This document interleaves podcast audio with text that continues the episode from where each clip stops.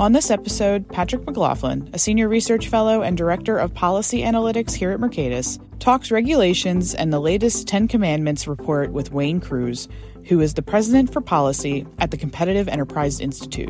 They discuss regulatory changes since President Biden has been in office, the estimated cost of regulations, and much more.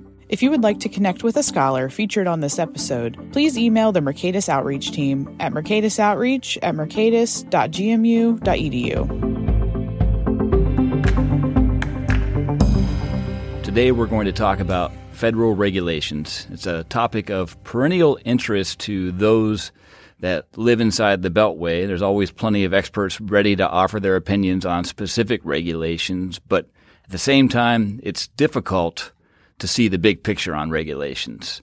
How many regulations are there? How has that number changed over time and why? What does it all mean for the economy and ultimately you and me? So joining me today to shine some light on these questions is Wayne Crews. Wayne is the Vice President for Policy at the Competitive Enterprise Institute. He's widely published and is a contributor to Forbes.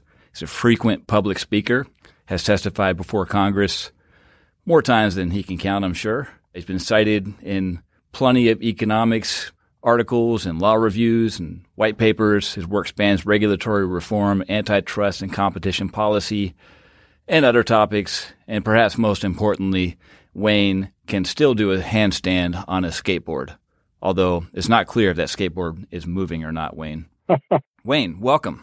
Thank you so much for having me. I, I really appreciate it.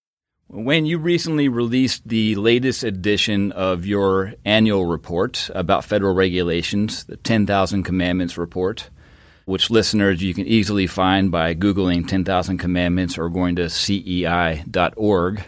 We're going to get back to some specifics of that report in just a few minutes. But first, maybe just at a high level, let's talk about the state of regulatory policy in the U.S. So, if you're following the news or on social media, probably more so on social media, you would think the pendulum has swung from a deregulatory policy in the Trump years to massive regulatory growth since, well, maybe since the start of the pandemic or maybe since President Biden took office. Either way, would you characterize that as true or false, Wayne? Has the pendulum swung? I think it has swung back quite a lot. Now, the caveat to that, and we may talk a little bit about some of Trump's deregulatory measures, is that Trump, in his own way, was highly regulatory as well. I mean, we got AI guidance, the Space Force, trade regulations, interest in regulating social media, an antitrust increase. So we had plenty of economic type regulation under Trump, and even advocacy of things like uh, family uh, family leave programs that his daughter played a big hand in. But things really changed with the pandemic, and and then again subsequently with Biden and the philosophy he brought in. So you asked about the big picture. Well, with the pandemic, we got the Families First Coronavirus Act, we got the CARES Act. Uh, with Biden coming in, we initially got the American Rescue Plan, we got the Innovation Act, the Infrastructure Act, the Inflation Act, and you so you have a, a, lot of pieces of legislation that I, that are regulatory in and of themselves that we can touch on. But when Biden first came in, the entire philosophy of regulation changed. See, with Trump and even with presidents before him, we had this executive orders called 12866 that said that regulations for, should justify their cost. Before that, it was even tougher. The re- regulation cost uh, benefits should exceed their cost. But under prior presidents, regulations should justify their costs. Biden came in with a new executive directive, a memorandum called Modernizing Regulatory Review. He didn't do away with that 12866 benefits justify cost order, but he got rid of everything that Trump had put in place in terms of regulatory oversight. The task forces on regulatory oversight, the one in, two out directive, uh, all of the procedures that Trump had put in to kind of put a break on the administrative state. And effectively, what one in, two out was was something of a regulatory cost freeze. You might even say a, a, a little bit of a baby regulatory budget. And I think you and I both testified in House Budget Committee on issues surrounding that on, on that theme a few years back. But that basically was to put the brakes on on regulation. And then Trump had also done some things on uh, an issue that is kind of dear to me in the sense that this stuff can be dear to anybody, but he had put in place an executive order to also restrain not just regulations, but also sub regulatory guidance documents. Biden also did away with that. So this had effects in the way regulatory oversight takes place now. Biden got rid of the emphasis on cost benefit analysis. He emphasizes net benefits, but those are net benefits as progressives see them. And if you've got you know listeners who are who are uh, are deep into this kind of thing, check out the late September hearing oversight hearing in the Senate for the new administrator for the Office of Administration and Regulatory Affairs, and you would hear a lot of this. Well, we're looking at net benefits of regulations, and you know it, it, it is the case that there's there's not a lot that progressives don't think there's a need to regulate. I mean, we're talking banking, healthcare, artificial intelligence, equity, and so forth. Biden has implemented this. It's more of an, of an opening of the floodgates. And oh, the Office of Information and Regulatory Affairs, and I refer to that testimony of the new uh, potential appointee, the OIRA was charged with ostensibly overseeing rules and regulations and making sure the overall uh, benefits of the regulatory state exceed the costs. But instead, it's now enlisted in the pursuit of net benefits. So there effectively is no regulatory oversight as we used to think of it. So this will be a subject, you know, you know, everybody's all anybody's talking about today is the elections, but this will be a subject perhaps for hearings in the 118th Congress and maybe something that gets addressed in the 119th. And of course, you're one of the people who keeps track of what those hidden costs are to the degree that you can. And uh, I, I, understand very well that that's a, a, difficult task given the opacity of regulations and their costs anyway. But let's let's dwell on your point about OIRA, the Office of Information and Regulatory Affairs, for a little bit. This office dates back to the 1980s, created in, in the Reagan years, if I recall correctly. It was somewhat transformed in the Clinton years when Executive Order 12866, which you mentioned, was issued in 1993. But apart from that, I think most people that are familiar with OIRA would say it's got a pretty strong culture. It's a, a culture of, as, as you characterize in your report, of regulatory supervision. And, and now you're saying that, at least on paper, uh, the president is trying to change OIRA from being a regulatory supervisor to having a role of, uh, here's your quote, regulatory promoter, amplifier, and initiator. Uh, but I, I wonder if that's more true on paper than in reality or, or not. But it's probably speculation at this point. We're not too far into the Biden administration. Well, I guess we're almost at the half point, but still things, cultures change slowly. There was actually a time, Patrick, when I was going to go to work at the FDA, and I did work at the FDA for a short time. And then I was even going to go to, work at OIRA because I really believed in that mission. I still do. I just think it needs to be replaced with an office of no, in quotes, you know, kind of tongue in cheek. But I think there are great people at OIRA who do analysis, and I know people who have been who, who are doing it now, people who used to do it and have left. But if you look now at the you're you're familiar with the unified agenda. You some of the listeners may not be. If if you're to the extent you can track regulation and it's not easy to do you can look at the federal register but there's also something called the unified agenda of federal regulations. It comes out twice a year. And the second time it comes out agencies present their regulatory plans. And you can go and read speaking of this change in tone at OIRA, you can go and read the last two ag- years worth of agendas, preambles, and you can definitely see that they've taken Biden's modernizing regulatory review and pursuit of regulatory benefits to heart. And it's reflected in the preambles they write because they're talking about building back better, the climate agenda, the equity agenda, financial services agenda, all the ways that the uh, the administration wants to enact if it can't get all of Build Back Better, at least components of it. So, so it literally is the case that OIRA, the acting directorship, and I, and going by the um, comments of the of the new director, has changed its tone. Patrick, you'll remember this too. we were in the midst of the pandemic, and the question is, well, you know, okay, w- yeah, yeah, yeah, we're doing all this spending, we're spending trillions of dollars, and gosh, that's that's a shame. I wish we weren't doing that. And well, to offset it a little bit, here's some regulations we can roll back. it, it's very frustrating to me. We, you know, I want to do all that, but I know that in comparison, rolling back a few regulations is is nothing compared to shutting down an economy and locking down an economy. But yet we did it. We were happy about it. We pursued it. We pursued it aggressively, and we'll do it again when the next shock happens.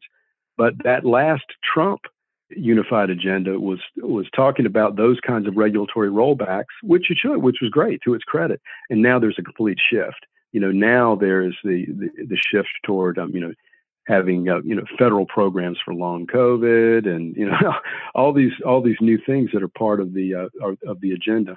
I hope that um, and I, well, I know there are people at OIRA who who recognize that regulation doesn't equate with government overseeing something. That you know one of the big emphases at CEI is that free enterprise does not mean that companies just get to run around wild and doing whatever they want to do the great thing about capitalism and producing and, and free enterprise is that it, alongside the, the new goods and services that you create, you also create the risk management institutions that discipline those potentially risky new goods and services.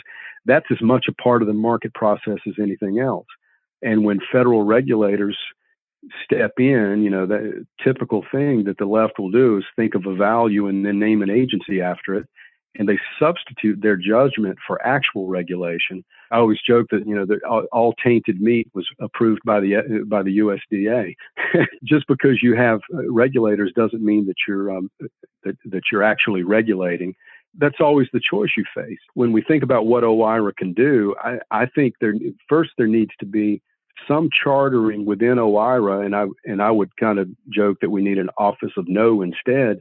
But there has to be something that offsets the inevitable and the jump to political failure that the regulators always take and instead recognizes the phenomenon of market failure.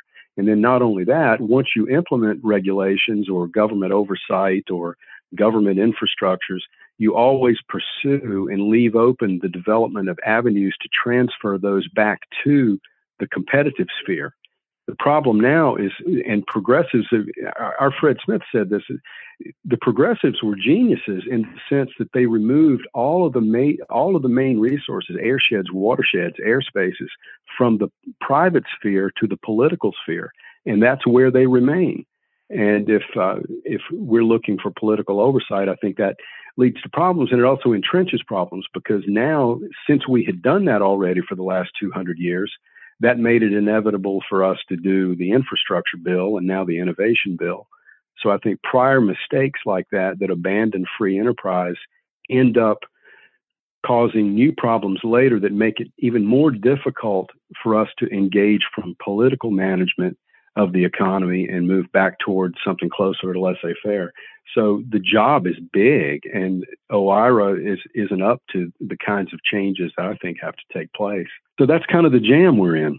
You're saying that we risk the worst of both worlds when we rely on, on regulation so much, in the sense that we end up getting a lot of regulations, but at the same time, maybe they don't do much. Maybe they aren't effectively doing what they're intended to do. That's a that's a great way to put it. And just for an example of like what I mean by by the entrenchment, and then why you know why it, suddenly in 2022 or 2023 it's too late to say, oh well, uh, OIRA can, overseeing a rule can have a big benefit.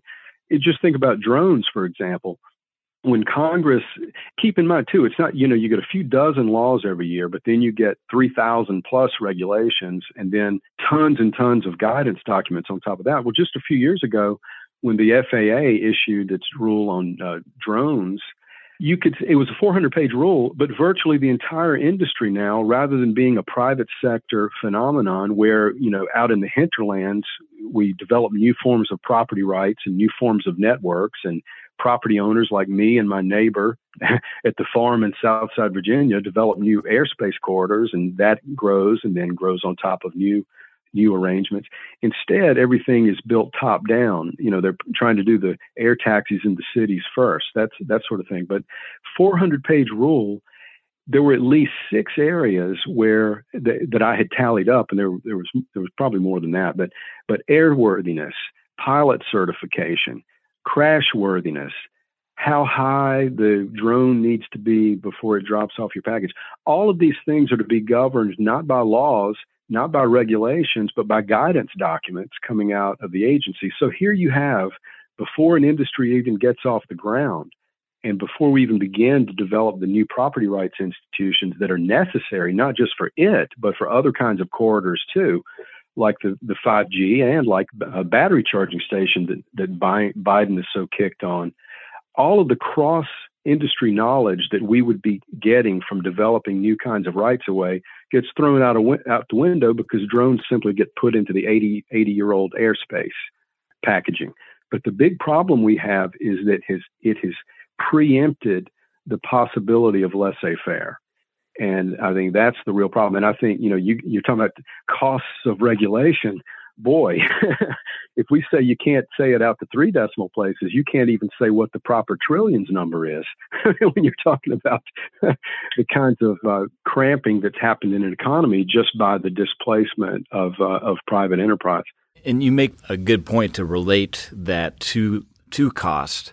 The potential innovations you're describing by the market even in things like developing property rights are vital. I mean, they're the, really the they're what drives economic growth. Innovation, innovation is, and when regulators step in and define a certain area and then inevitably fail to update, or I shouldn't say inevitably, often fail to update, uh, like in, in scenarios you're describing where they're using 80 year old, 60 year old sets of rules to govern how drones operate that is a failure to innovate. It's a failure to innovate on property rights. It's a failure to innovate on the crafting of law in and of itself. Not that we have a shortage of of lawyers in this country. We just don't really put them to this task. but but let's talk about your number. What is in your estimate the the cost of regulations and how do you come up with that? Yeah, well, you know me. I don't actually think you can count the cost of regulations, but I use a placeholder of uh, of two trillion. You know, I I took James Buchanan's uh, economic philosophy class, and you know, he he talked about utility and you know value and and all of that, and a third party observer can't tell what something costs to you. That's something that's internal to you, and that was always the thing that bugged me, even when I got started in this stuff back in the sadly back in the 90s but everybody in town you know was working on you know tax and budget and welfare reform and the wars and and you know I thought well you know regulation is a good thing to look at. And that was back that was when I started the, the 10,000 commandments. I thought you know well why not look at you know, if we've got the historical tables in the federal budget, and we, we may hate the deficit and debt, but we can all and the debt, but we can always go and look and see and easily read what it is. But the same's not true for regulation. So I started tabulating it. And um, back at that time, you know, I would look at you know register pages, and I talked about how they don't tell you anything, but you know, look at them anyway. Numbers of rules, and you know which agencies are doing the most activity. And I, I love the stuff you guys are doing by the, the way on restrictions. And later on, I have some things that you've got that I want to cite with respect to restrictions and um, executive orders. Back at that time, when this was after the in the 90s, the last time we had bipartisanship, and you had the Small Business Regulatory Reform passed and the Unfunded Mandates Act passed, and you had the Congressional Review Act. But not only did you have those, you had something called the Regulatory Right to Know Act, and the federal government was supposed to tabulate costs of regulations. And it was not only supposed to do the annual costs of, of, cost and benefits of regulations, which, by the way, are four years over the year. The last one we got was 2019 fiscal year. And they were not only supposed to give you the yearly cost, but also the aggregate cost. And back, even back at that time, 20 years ago, the costs were approaching $2 trillion. So, you know, I'm always tweaking them, you know, to get out the new ones because it's so overdue. But we also look at, you know, rules in the register. I love to take a look at guidance documents. When I, I took up that issue, and it's it's a little bit it's a little bit of overlap with, of that with 10,000 commandments, but it is a separate project. But when Obama was president and he wanted to get things done. He became famous for saying, I've got a pen and I've got a phone. And if Congress doesn't act, I'll step in and uh, I'll do what I can uh, and act. And Biden has, has effectively put that on steroids. But what that raised in the, in the liberty movement back at the time was the notion of executive overreach. And that kind of propelled me to, to start looking at guidance documents. And I'm again, I began inventorying those and back at that time, even though there, it, it, was well known that they were a concern to the private sector, even the administrative conference, bipartisan, talked about this. We didn't know how many they were. The most I could inventory was a few thousand. Even after I wrote a paper called Regulatory Dark Matter, that which is what I kind of took to referring to that phenomenon as, the House Oversight Committee commanded the agencies to cough up their guidance documents. They only got a count of 13,000 after, but we knew there were just thousands and thousands. But after Trump, we got the guidance document portals, which Biden has revoked, and that's back to you know how did things change with, between Trump and Biden. Now I can tally, and I just did this about a month ago, at least 107,000 guidance documents. So I try to integrate that too into the regulatory narrative. And that we wouldn't know that. We wouldn't know that 107,000, Patrick, had Trump not done that executive order. You know, and I'd mentioned, you know, a lot of things Trump did that were far from deregulatory. They were very much regulatory. But I'm very grateful for what he did on the guidance document disclosures. Now Biden is has commanded his agencies to remove the guidance rules and you know take down the portals and well. But one quick thing on the numbers this year too. It it is the case that the Biden numbers in terms of uh, rules and pages and whatnot is ju- and, and I'm anxious to see what you guys discover this coming year on the restrictions when you look at that again. But they're returning to pre-Trump levels. You know, Trump for the first and only time, rule counts went below 3,000 under Trump. That happened in 2018, and that was the only time. New final rules, right? Uh huh. New final rules, it, because even back in the '90s, you know, there were at least four thousand a year, and, the, and and of course this this gets the points that we all make too about well, you can't really tell anything from pages and rules because they could be long, they could be short, they could be fat. You know, it it could be a lot of things hidden within you know just the numbers of pages and numbers of rules, and that's utterly true.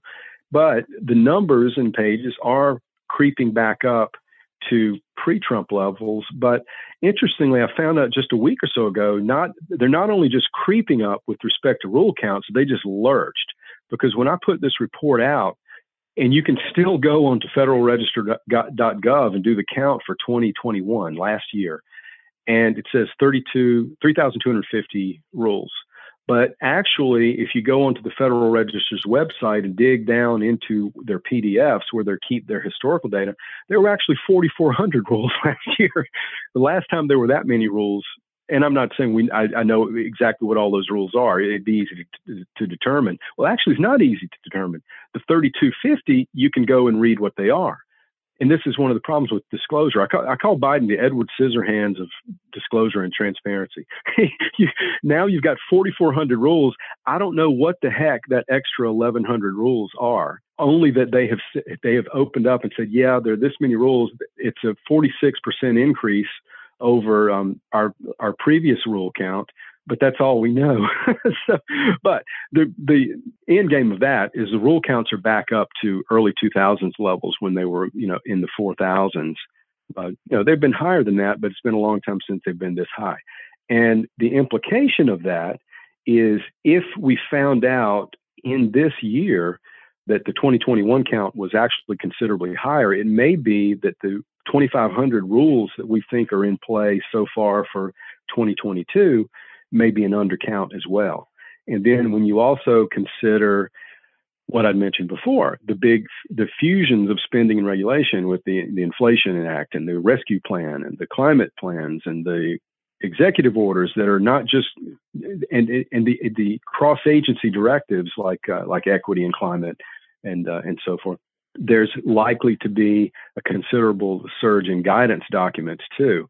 So there's a whole lot for guys like you and me to be concerned about to try to monitor, to make sure that we express concern about, but also to propose solutions for. And you know, you know, the bottom line of that is have Congress make make the rules and make the law.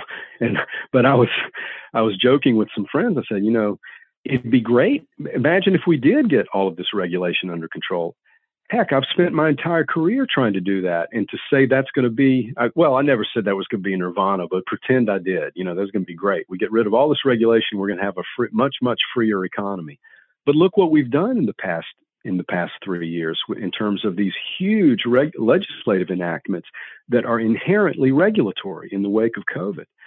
So even if we wrestled down the administrative state. And even if OIRA was like USDA and had an employee for every, you know, USDA had an employee for every farmer, if if OIRA had an employee for every company and made sure that they weren't regulated, even if we got rid of all that regulation, given these huge legislative enactments, we're still regulated to death, even without an administrative state. So the liberty movement has got to think kind of in broader terms and a little bit of what I'm embedding into 10,000 Commandments in that respect, too, is the notion of an abuse of crisis prevention act eh, you know to to deal with this regulatory uh, regulatory state that we have now because covid was not the first it was the third big economic shock of the 21st century so, you know, we had we had 9/11, and we had the financial meltdown, then we had COVID.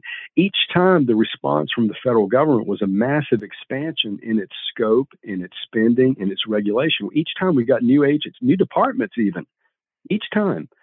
And so that's the state we're in. And now here we are with a massive regulatory state, massive new legislative enactments that are going to lead to torrents of regulation. But you have to be optimistic and think when we talk about you talk about innovation we we talk about the way to grow out of the regulatory state i think is to make sure that we leave the future open i mean you, you don't have to tell the grass to grow just take the rocks off of it and that applies a lot to the future most of the future none of the future is regulated yet and we can make sure that we don't have every new industry or every new sector be born captive to the regulatory state. But unfortunately, that's the way things are trending, though. I mean, if you look at things like the uh, the Biden Competition Council at the White House, they had the, their big confab about a month and a half ago, and they're just they talk about intervention in markets like it's like the most natural thing in the world uh, at the Summit of the Americas that happened back in the summer. You know, Biden and Harris did the same thing. Oh, corporations and government, we need to work together and public-private partnerships, on down the line. There's literally nothing. I, I said it earlier. Everything from local tap water to commercial space exploration is now being treated as if it needs to be a government and uh, business partnership. So we've got our work cut out for us, my friend. But you do have some bit of optimism, at least, and that's that's a good way to end things here. And, and I, I, will just add that I was reading a report from 2019 in Scientific American. The title of the report was "Reduce Red Tape for the Red Planet," and they were talking about regulations' effects on Mars exploration and the likelihood of successful exploration in the future. So I want to say that maybe we can be optimistic about Mars, if nothing else we can be optimistic, Patrick. We can definitely be optimistic about Mars. I was I was looking at you know there there are if you count the moons, there are over 200 worlds in the solar system. So say let's let let's let the administrative state have those other worlds, and we'll keep the Earth. but let's try to free things up here. but but not Mars too. Mars can stay free too. But because there's plenty of other worlds they can leave in the state of nature and regulate to death the physics angle here and the space angle is relevant not only because we can talk about green fields or red planets, as it were, but but also because it lets me mention uh, your analogy to dark matter again. I do want to let listeners know that you do have a, a report. I think you update it annually on dark matter uh, as well. I haven't done it annually. You know, 10,000 Commandments became annual, but that was because I sort of always saw it as sort of a, a parallel to the fiscal budget, you know, and and just wanted to have that that sort of report out there, and it, and it's been really really useful that way. How many years, by the way? How many years have you done Ten Thousand Commandments now? Next year it's going to be thirty. Wow! So y'all are getting old. But but yeah, but like I mentioned, the the way the dark matter came about was, you know, I was always tallying up rules and laws, and you know, kind of looking at you know the, the, the multiple of rules over laws, and you know, looking at all the things like you know, like you and I get a kick out of doing. But when the Obama administration was in place, and the pen and phone phenomenon became talked about, I was digging into it and just looking at this notion of guidance documents, and you know, looking back at in the George Bush era, when actually Rob Portman at the time, the senator now, was OMB director, had a memorandum, a directive to agencies on looking at their guidance documents and submitting them if they're to, to OIRA review if they were significant, you know, that sort of thing. And I thought, well, you know, this is this is interesting. I thought, well, I wonder how many of these there are. You know, the obvious ones you knew about, and some of them were just in the news at the time because of kind of the cultural debates. You know, like the you know using the the uh, the restrooms and all that sort of thing. The cultural debate just coughed a lot of that up. But then some of it was was occurring because of the um, it, the employment rules on independent contracting, you know, driven by the by the internet and with and with franchising rules and so forth. And I realized this stuff is just being governed not by law and then not by one of the 3,000 regulations that I count on my fingers every year, but they were being done by directives, guidance documents, administrators' interpretations, bulletins, circulars, letters. You know, there were all these names for it. I even made it like a joke word cloud, you know, and made a little blog. You know, made one of those word clouds that were kind of like a like a popular on the internet a few years back. And I started, you know, took to calling it regulatory dark matter, and then I tried inventorying it. Now tally up over a hundred thousand. So I don't do this report every year. I am planning to do one next year. I've been doing like every other, and then I would do these intermittent inventories. And now I maintain that that inventory of guidance documents live. I just keep I just post it on 10,000commandments.com right there on the front. But um, I try to tr- track them, and I think it's important. And unfortunately, it's going to become more important now in the wake of you know the, the various bills that we've seen enacted. That you know we t- we you, it, it was fun. You know when we got first got into this stuff, we say, oh wow, you know economic regulation. We had this deregulation back in the late 70s and 80s. You know airlines, trucking, banking. How great that was. We had a phase of economic deregulation. Well, wow, economic regulation is back in force now when we're talking about so much industrial policy and federal government involvement in some of our most critical frontier innovations, frontier industries. So I expect to see a lot more guidance, and unfortunately, that means the dark matter report, you know, is probably going to be more important or take up more of my time. we, we, can bring you back on the on the show to when you when you get that report together. So that's that's good news for us. We'll have a we'll have a follow up next year when you have the next dark matter report. And I I, I do want to point out you, have already said this, but we don't really know what's in a lot of those guidance documents. So it'd be it's interesting to to think about the the nature of these these documents themselves. Are they are they regulations? Some of them probably are in the sense that they they tell businesses or individuals what to do, and there's really no recourse. But others may may be legitimately guidance, and, and in some cases, there's probably a good reason to use that method of lawmaking, if you will, as opposed to uh, a formal or informal rulemaking, making a regulation. You know, if nothing else, guidance is a lot faster.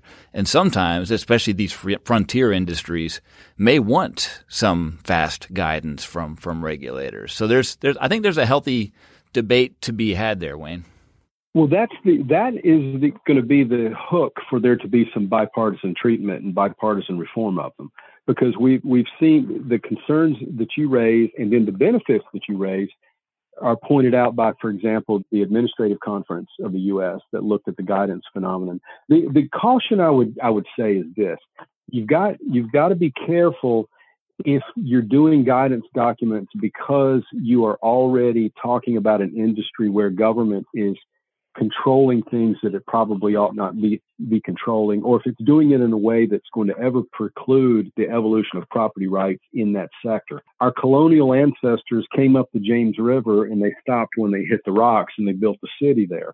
Well, now, in a sense, when you're trying to roll out new technologies, the cities can be the rocks, and you need to do the innovations out in the hinterlands, develop new property rights, and then grow new cities around that that's one of the problems I mentioned, like when I, when I was talking about the drones, and then those automatically defaulting into the guidance regime. So that's something that our movement and in you know the the policy world and legislative regulatory world in bipartisan fashion is going to have to work out. And it harks back to the point I was making about what I jokingly call an office of no, but if they actually use that term, I'd be glad. But making sure that you're addressing actual market failures as opposed to political failures before you go with a with a central form of regulation that you can't extricate from. We can usually change business decisions pretty quickly, but not so much legislative or regulatory decisions. Ironically, I would say that that imperative to address market failures is it is indeed contained in the guidance that the president has applied to regulators in, in the form of Executive Order 12866. Uh, it just may not always be the case that that guidance is followed, but at least in principle, it's there on paper. Wayne, we're gonna we're gonna wrap it up there. Wow, what a pleasure! Thank you so much for having me. Yeah, thank you for joining us. And if listeners want to read more of your report, the 10,000 Commandments, you can find that online at cei.org or apparently at 10,000commandments.com, as well as the uh, the dark matter report that we've been talking about. I guess it's uh, from last year, but there will be another one in the future, and we will hope to have Wayne back then. Wayne, thank you for joining. You bet. Thank you so much for having me. The Mercatus Policy Download is produced by the Mercatus Center at George Mason University. Explore our research on pressing policy problems at mercatus.org, and for even more, follow us on Twitter at Mercatus.